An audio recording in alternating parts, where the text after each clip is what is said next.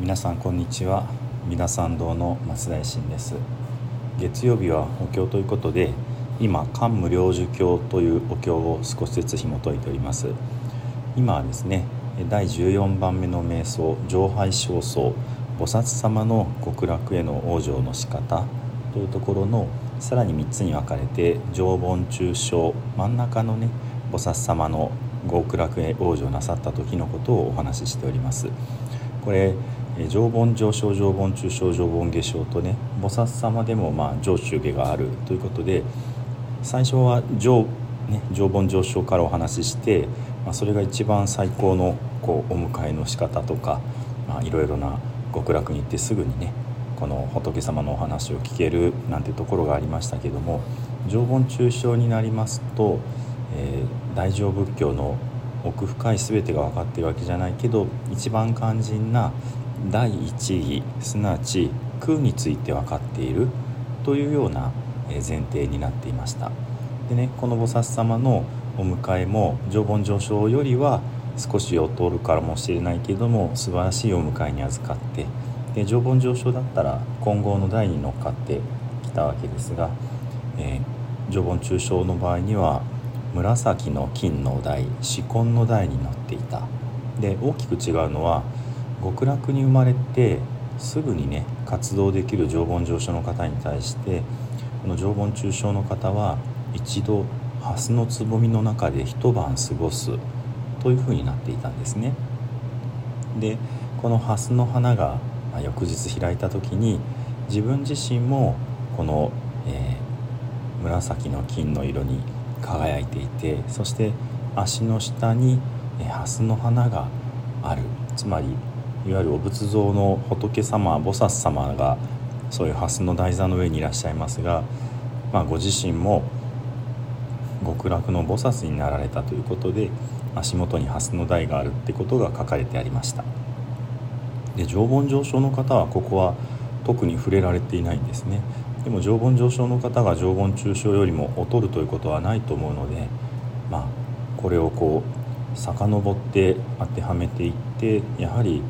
常盆上昇の菩薩様も金色に輝いておられるだろうし蓮の台をね踏んでおられるかなっていうふうには思うんですけどもね。ではねその続きのところになります。この蓮の台座に立っていたその続きが仏牛菩薩空寺方向明商行者神仏様つまり阿弥陀様と菩薩様、まあ、観音様とかね大勢の菩薩様が開いた蓮の向こうに待ち受けていらっしゃってえ共に、え光明光を放ってこの行者の体をお照らしになると、まあ、だから産湯を使わすような感じでしょうかね。生まれたばかりの赤ちゃんにねよしよしよく生まれてきたというような感じで光を照らすわけですね。そうすると、えー、目測戒名目がすなわち、え、開いて明るくなる。ですからそれまでずっとこう、まあ、眠っておられた目をつぶっておられたけれども、まあ、なでなでしてもらって目が覚めたというような感じでしょうか。そして「陰前宿衆風門中小重絶重絶人人第一義第、えー、前世で行ってきた事柄の、えー、まあ、程度に応じて、いろいろな教えを聞くことができるようになる。つまり極楽ではさまざまな教えがね自然にこう流れているんだけどもその自分の持っているアンテナの強さとかその関心の方向とかに応じてそれがこう受け止められるラジオが聴けるようになるというかね。そしてそういう極楽での、まあ、断片的なね自分に分かることを通して、えー、受け止めて、えー、第一義体その空の教えということが甚だ深くね純粋にこう分かってくる。ですからこの世で分かっていることがさらに突き抜けてとんでもないこう大きさ深さで理解ができるようになる。というようなことでね、まあ、ある意味常盆上昇の方よりも常盆中傷の菩薩様のこういうねところの方が親近感が湧くというかとてもこうイメージがしやすいのかな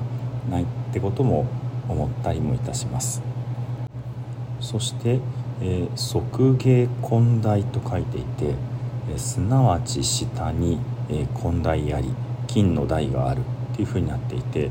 これ尻尾のレンゲがまあ靴のように足の下に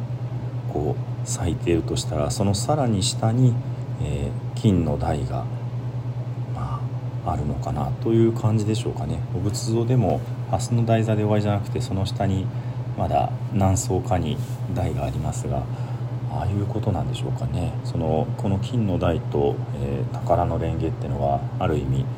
こうどっちなのっていう感じなので両方ともが間違いではなくね共存させようと思うと蓮の台の下に金の台がさらにあるというようなことかもしれないです。そして、えー、来仏合唱、えー、仏様に、えー、敬って合唱してで三段世尊、えー、世尊を褒めたたえる。これ行者がね世尊っていうのはもちろん阿弥陀様ですね。この蓮の花が開いた目の前に阿弥陀様菩薩様がいらっしゃるああ素晴らしいって合唱して礼拝して褒めたたえるというような句題になります。そして「今日を七日王子即をアーノクターラ山脈三宝大徳不大天」というふうになっていて、えこの蓮の花が開いてから7日を経て、まあ、1週間経ってですね。その時にえー、アノクタラ山脈三母台においてこれもうこれ以上ない最高の悟りということですね。これ以上ない最高の悟りの境地において不退転を得る。不退転という位を得る。菩薩様の修行の段階ですけどももう後戻り怠け者には決してならないというような境地ですね。不退転を得るっていうのも一つの大きなうーんもう安心保障がつくというかね。この人はもう絶対にもう悪いことはしない人になりましたみたいな非常に重要なポイントになるわけですね。で常盆中傷の方はますますこう人間味があるなと思うのがこの不退転を